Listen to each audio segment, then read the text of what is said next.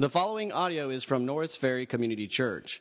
More information about Norris Ferry Community Church is available at norrisferrychurch.org. I'm gonna try using a chair this morning. I'm a little tired getting up early. You did get this chair fixed, right? Oh yeah, that's good. Clary, where are you? Is this working? Did they get y'all get that fixed? Ham.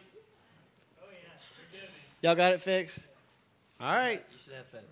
I should have faith. Well, speaking of that, that's a lot of promises that this is going to hold me. This chair was broken back here. You know, this is one of those cheap ones where you have to put it together yourself. And so, if we put it together, you know how it is. So, I'm going to sit on this, and if I go down, it's on you, my man. All right, let's see if it holds me up. Oh, yeah. Okay, so that holds me up. The writer Hebrews has been saying that if you believe the Word of God about things you can't see, about things that you don't know, other than the fact that God has revealed them to you in His Word, if you truly believe that He is good and honest and tells the truth and trustworthy, then you can put your life in His hands. You can sit on His promises, you can stand on His promises. And this is just a silly example of whether I believe them or not would affect, affect drastically what I do. If I didn't trust these guys, which I trust most of them, most of them I trust. Some of them I wasn't sure if he'd pull a prank on me in front of everybody. But if I believe what they say is true, if I think that they followed through with what they said they would do, then I'm going to sit in the chair and it's going to hold me and it's going to keep me safe and, and I will have been proven right for trusting them and knowing that they were trustworthy. The writer of Hebrews has been saying that the entire life of faith is a life built on unseen things that have been revealed through the scriptures that you wouldn't know otherwise. Everything that we see in the Word of God is requiring us courageous steps of faith. And some of us say, well, that's not, I'm not very courageous. I'm not doing anything. The fact that you're here, you have taken a step of faith that you believe there's a God who exists, that you're here to learn about Him and read His words, that, that you open the scriptures. It says that you have a level of faith, that this is God's word and it has a word for you. He wants to teach you and train you, and, and it makes a difference in your life. The, the book of Hebrews is broken into basically two sections. It's a little bit oversimplification, but basically, you have two sections in the book of Hebrews. You have the first section, which is very technical and very theological, where the writer of Hebrews is explaining why Jesus did what he did and the meaning of it. What, what does it mean that Jesus came and died on the cross? And the way he's explained that has been by pointing us to the Old Testament, where we see a record of God giving Israel uh, priests and sacrifices and, and this system, we call it the Old Covenant. In that system, God provided a means for sinful Israel to enjoy the glory of God in their midst.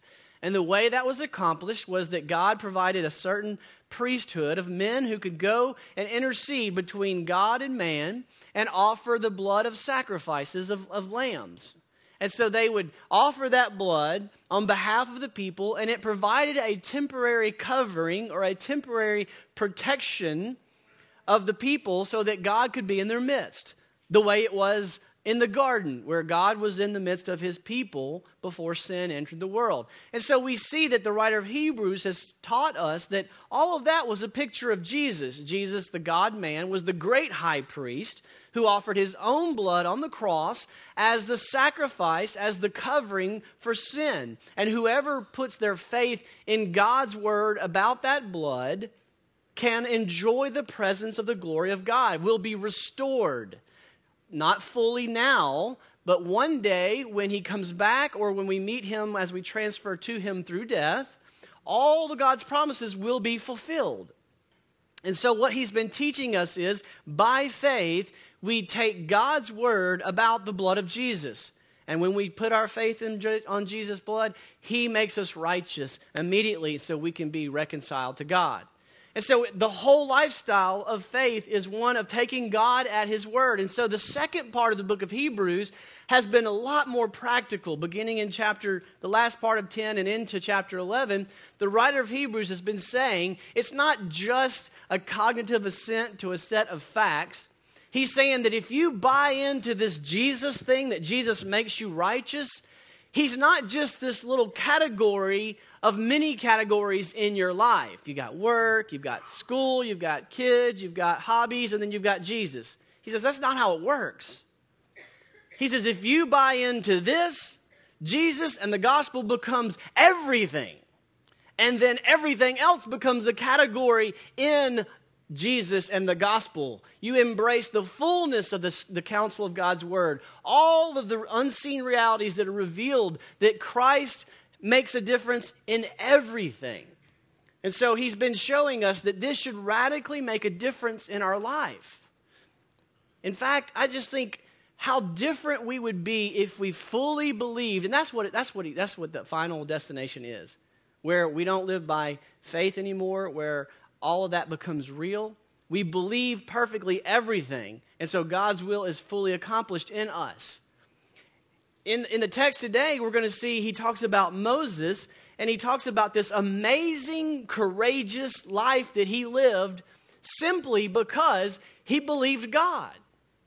He took God at his word. He believed that he exists. He believed that he was a, a rewarder of those who seek him. So he walked with God. And for Moses, his particular calling, his particular journey of walking with God was amazing.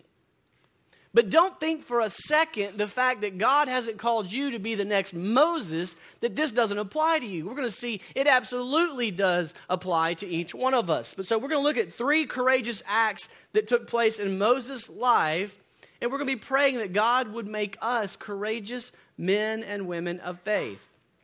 The first courageous act we see is an act is, is in uh, Hebrews 11, chapter 23. Hebrews 11, 23, and this is where we see Moses' parents disobey the king. It says, By faith, Moses, when he was born, was hidden for three months by his parents because they saw he was a beautiful child and they were not afraid of the king's edict.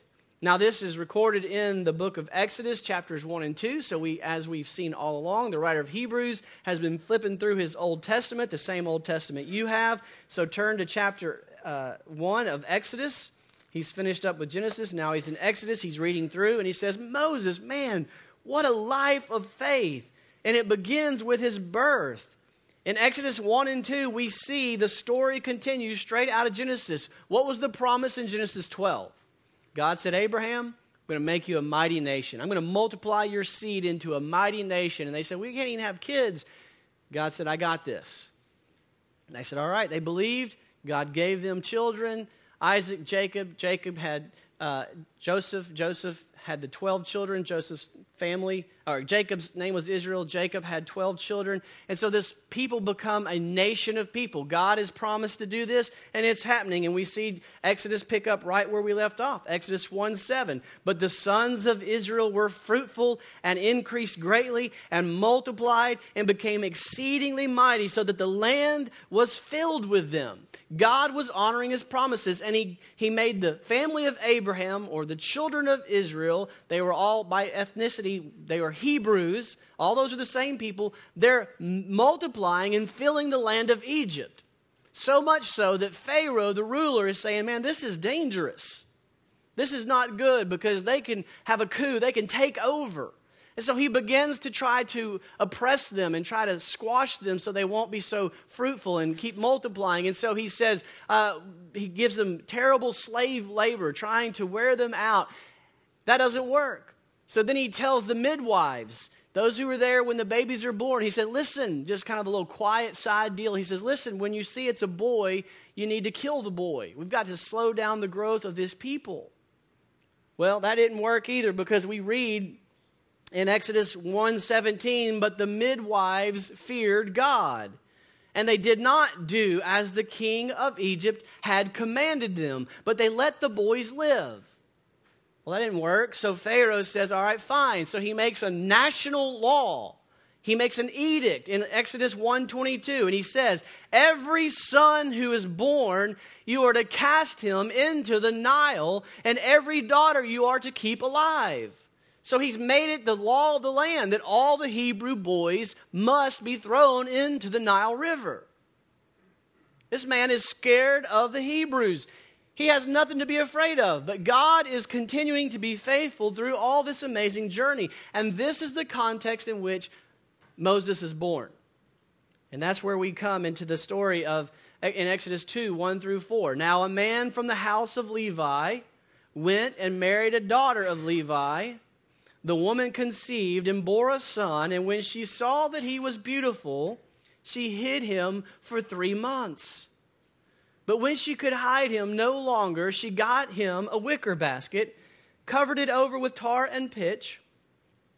Then she put the child into it and set it among the reeds by the bank of the Nile.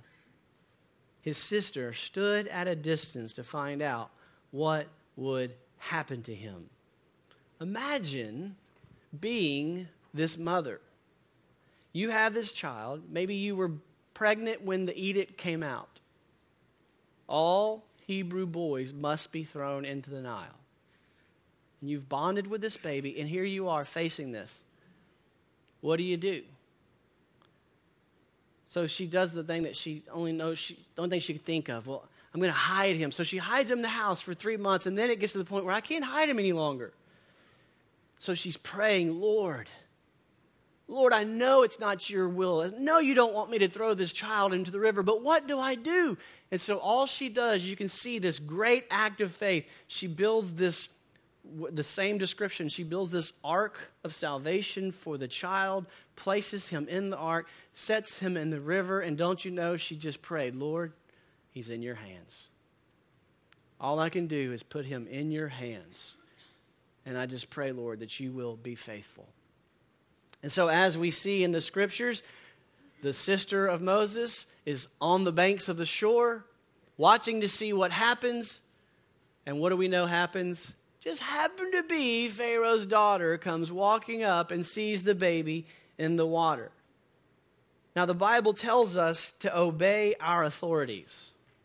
All of us have authorities in our life, whether it's a boss, whether it's a government authority. Scripture says even the worst of governments is a gift from God because it's, it's a source of authority, it's a blessing, it's better than complete anarchy.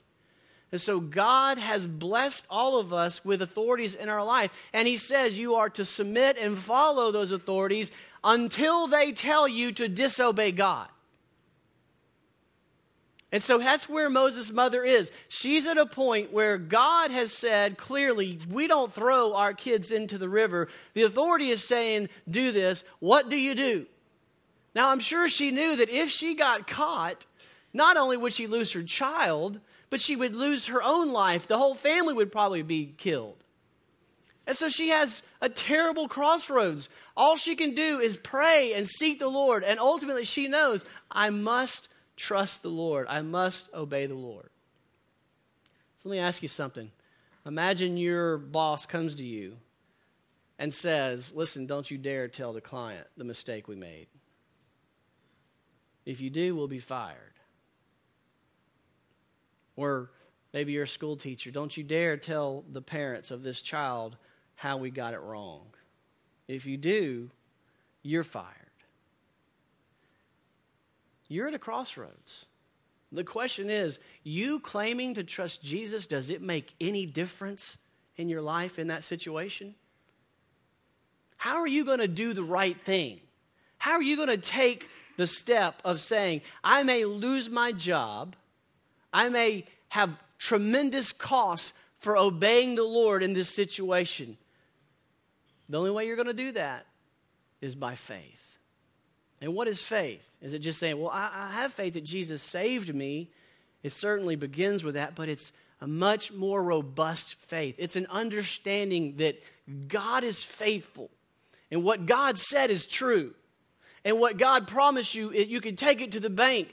It will be true and right and faithful and good. He is a rewarder of those who seek Him and those who walk with Him. And the blessings of walking with Him far outweigh the losses that you may face in this life for following him in obedience.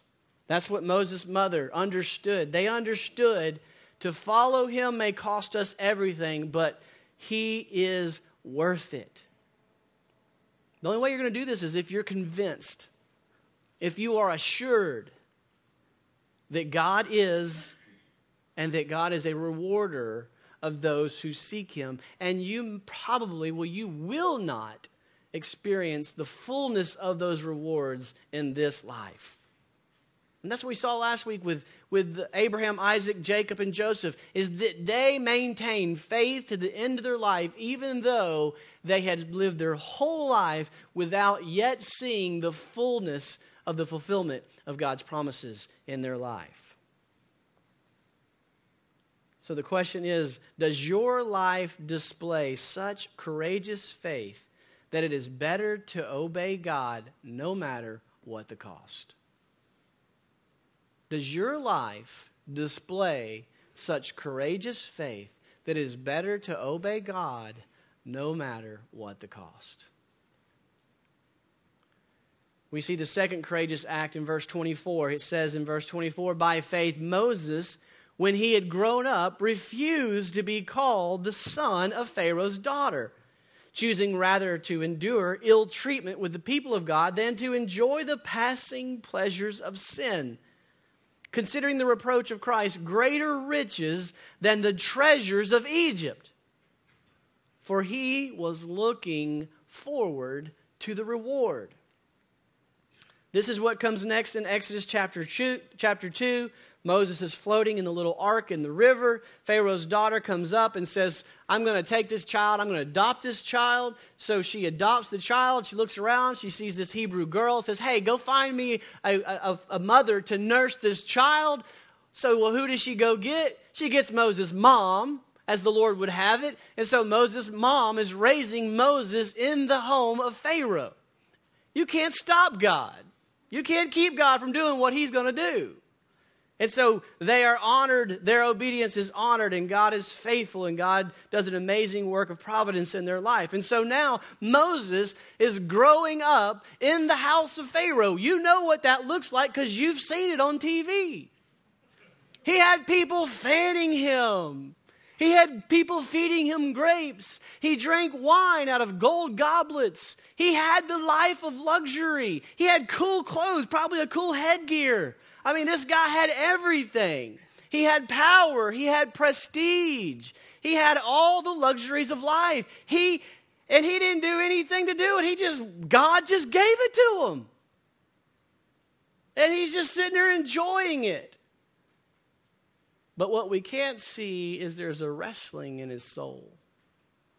We can tell from scriptures there's a wrestling in his soul. His mom probably told him the stories of God's amazing grace and providence in his life. That God preserved your life, son, for a reason. God has great plans for you, son. And so, what does he do? He starts to stir, man. These are my brothers. They're being persecuted. How can I sit here and enjoy what otherwise was not sin? But how can I sit and enjoy these blessings at, and stay silent about my brothers. You see, there's nothing wrong with enjoying the fruits of his labor. There's nothing wrong with enjoying the position that God placed him in. He didn't have any, anything to say about that. He can't help where he was born and, and to what family he was born to or adopted into. It's not wrong to be blessed with those riches, but when God tells him, you need to speak up, now we're at a crossroads. Now he's in a position of saying, Do I obey God? Because if I do, I'm going to lose everything. Don't you know there was some negotiating going on involved in his head? Probably even with his mom. Mom, I think I need to stand up for the Hebrew brothers. Oh, wait a minute. Can't you do more with the power and the prestige that you have in here? Can't you do more if you stay quiet? Son, think long and hard about this. People he's trusting might have even been saying, hey, wait, think, think long and hard about this decision. Because if they know that you know that they know that you know. You know? It's over. So he's at a crossroads. And we see what he did in Exodus 2 11 through 14. Now it came about in those days when Moses had grown up that he went out to his brethren and looked on their hard labors and he saw an Egyptian beating a Hebrew, one of his brothers. So he looked that way, this way, and that. And when he saw there was no one around, he struck down the Egyptian and hit him in the sand. It just came bubbling out. Then he went out the next day, and behold, two Hebrews were fighting each other. And I'm sure he's thinking, I'm finally going to embrace the Hebrews. They're going to embrace me. Two Hebrews are fighting each other. And he says, Why are you striking your companion? Don't you know? He's just thinking, Man, guys, I've been longing to, to embrace you. Why would you fight each other? And they said, Who made you prince or judge over us? Are you intending, intending to kill us just like you killed the Egyptian? Then Moses was afraid, and he said, Surely the matter has become known. So obviously, by this time, Moses knew he had to do something. I don't think it was God's will for him to kill him, but I think clearly time for him to, to step up for his brothers came. As a result, he flees to Midian and he was stripped of everything all the power, all the prestige, everything, the luxury lifestyle, he had to step out. Let me ask you something. It's going to take a stretch of your imagination. Imagine if we all were people living in an upper income portion of Shreveport that is upper income of the rest of the world. I know it takes a lot of imagination.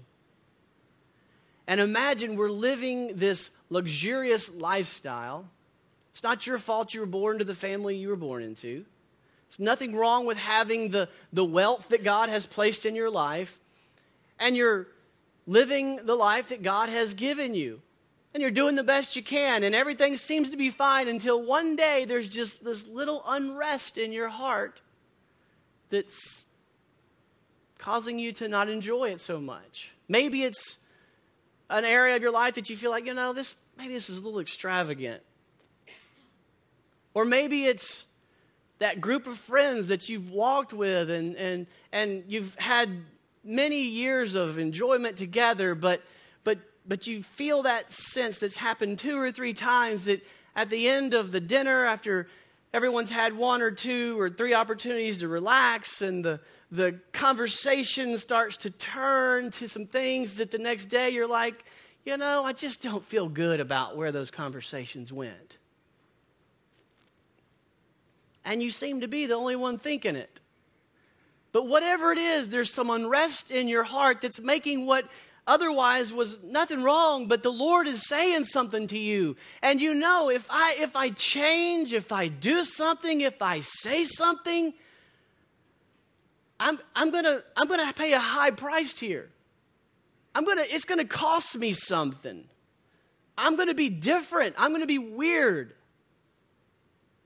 And so you're at a crossroads. You know, that's a lot of words to describe something that we, we tell kids it's called peer pressure. We call it something different for adults. But it's the same thing. It's coming to the point where you realize for me to obey God, it's going to cost me something. I'm going to lose the, the fleeting pleasures which now would be considered sin because God has convicted me. I need to make some changes. That's where Moses got in his life. Is he going to step out and take a step of faith, knowing it's going to cost him a lot of personal, personal pleasure? In order for any of us to obey to the point of great personal cost, great personal sacrifice, we've got to believe that what God said is true, that He is faithful, that He will honor His promises, or we won't put our life in His hands. In verse 26, it says that Moses considered the reproach of Christ greater than the riches than, than the riches or the treasures of Egypt. This is the writer of Hebrews looking past, looking back through the lens of Christ and looking at Moses' life and saying, He took God at His word and he knew it was worth it. Do you consider the reproach of Christ greater than the treasures of Egypt? Or do you consider the reproach of Christ greater than the comfort of a friendship? Do you consider the reproach of Christ greater than the luxurious lifestyle God has given you? It requires us to be like Moses says, looking to a future reward, knowing that the reward's not meant for this lifetime.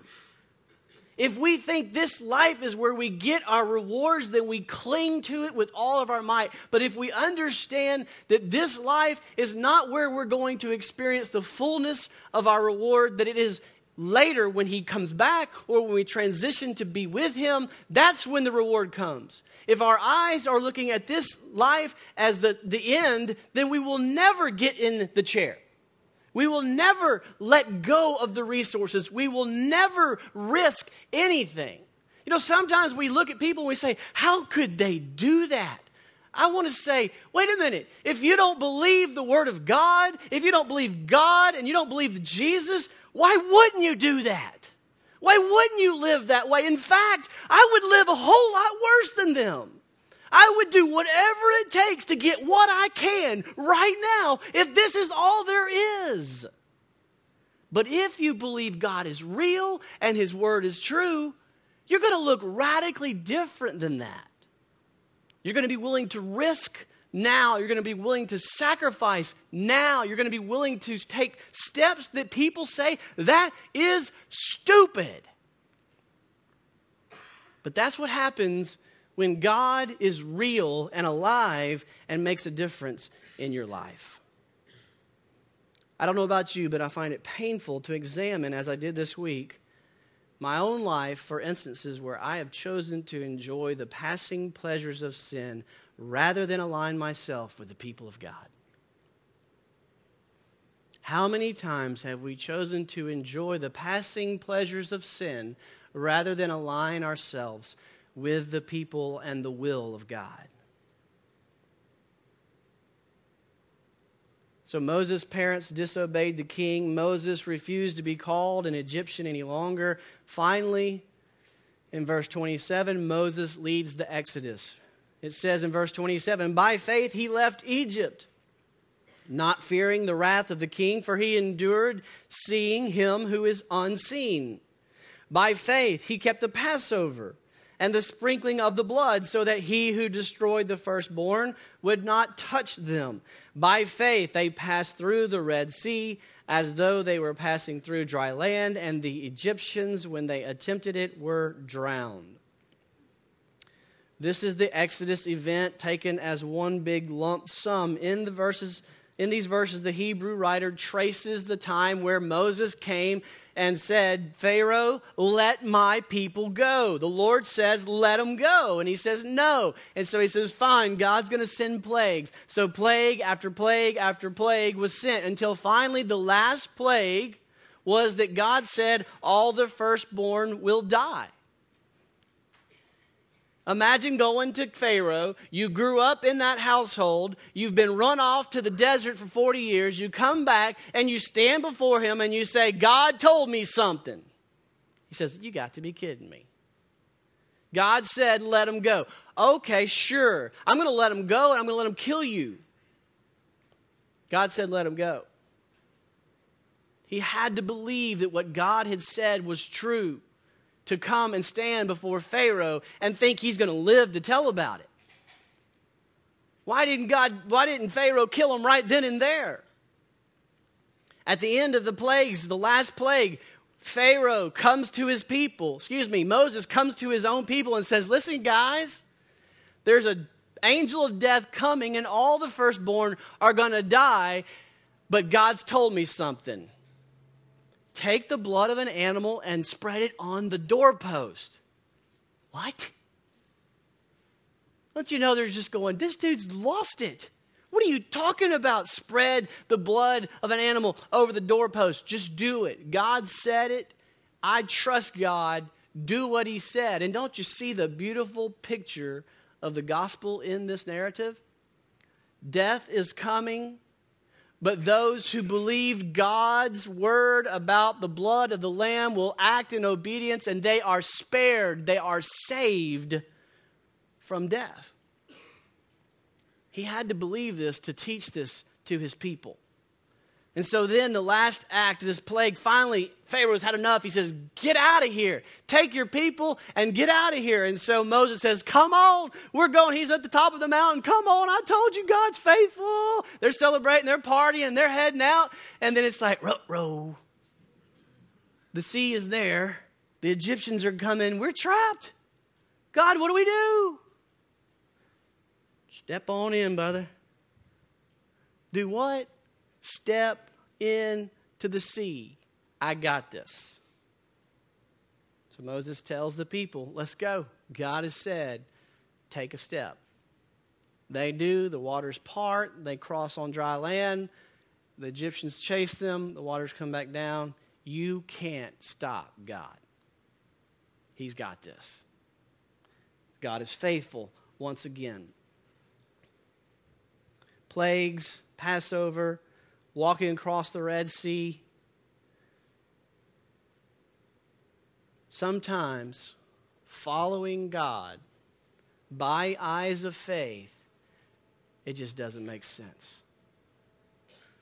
Now, it says that Moses endured all of this as seeing him who is unseen. That as is very important. He didn't say, the writer of Hebrews didn't say, Moses saw God. That's why he was able to do it. You hadn't seen God. Don't hold yourself to this standard. Wrong. Moses endured as if he had seen God. Because he saw him with eyes of faith. He knew he was real. He knew he was there. He knew he was faithful. He knew that God is and that God is a rewarder of those who follow him. That's how he did it. That's the kind of faith it takes for Brian and Katie Pinson to say, we're going to adopt a child that we know the Lord has called us to adopt, though that child has tremendous medical issues.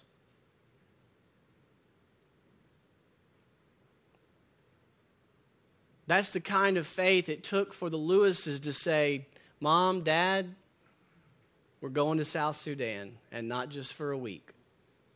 We're moving, and we're taking your grandkids with us. I'm sorry, but you know, if the only logical thing for a grandparent to say is, that's not safe for your kids. But they got to the point where they said, This is what God wants us to do. And we want to do it. That's the kind of faith it takes.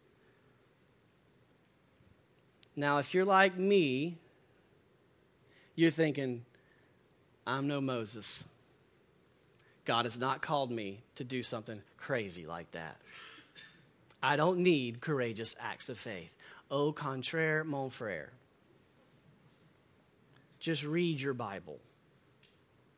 Here are some things God has absolutely, definitely called you, not him, not her, you, to do. Forgive your enemies. Love those who persecute you and pray for them. Some of you, he has said, get married. And to all of you who he said, get married, he said, stay married. Some of you, he has said, I know it's hard for you to afford diapers right now, but I've told you to be very generous people. Don't get revenge. I'm working with my 12 year old daughter right now. It's time for baptism. That takes courageous faith. to be baptized. Rejoice when you are persecuted. The Lord has told you to do this. Rejoice when you are persecuted. Give sacrificially and generously. Not if you have the money, but be generous, sacrificial people. If you see a brother committing sin, say something. You think that doesn't take courage? If you have a church, don't let your people live like fools. Get involved in their life. You think that doesn't take courage?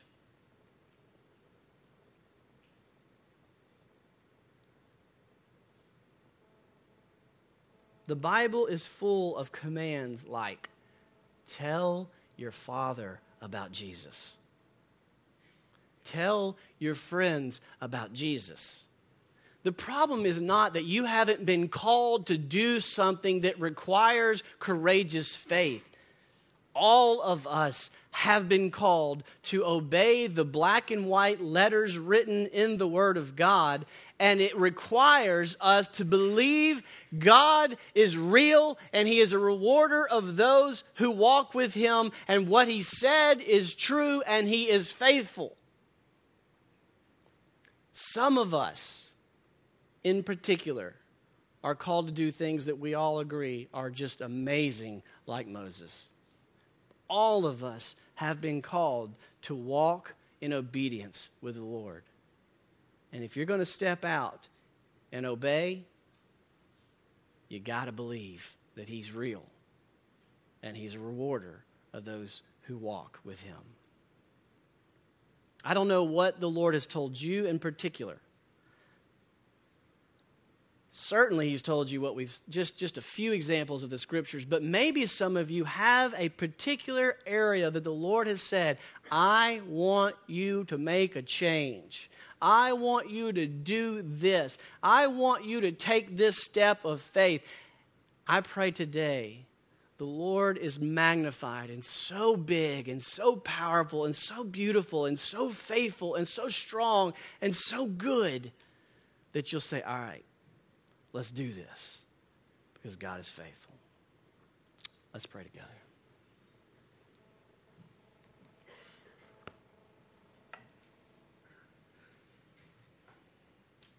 God, thank you for the word that, that reveals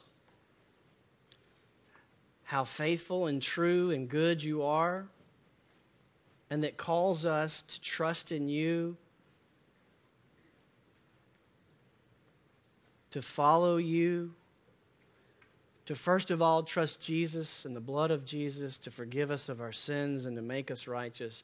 And then it calls us into a life of obedience which will look courageous because it's a life of living by faith and not by sight. So, Lord, call us this morning. Convict hearts all across the room. Let none of us hide behind the excuse, oh, I haven't been called to do some dramatic step of faith. Instead, let us all say, Yes, Lord, there's plenty of things in the scriptures that I need faith, I need courage to obey. Let us believe what we see in the scriptures that there is no greater place to be than walking with you, even if it means costing us a lot of our earthly pleasures. It's in Christ's name we pray. Amen. Thank you for listening to audio from Norris Ferry Community Church located in Shreveport, Louisiana. Feel free to make copies of this message to give to others, but please do not charge for these copies or alter the content in any way without permission. For more information about Norris Ferry Community Church, please visit us online at norrisferrychurch.org.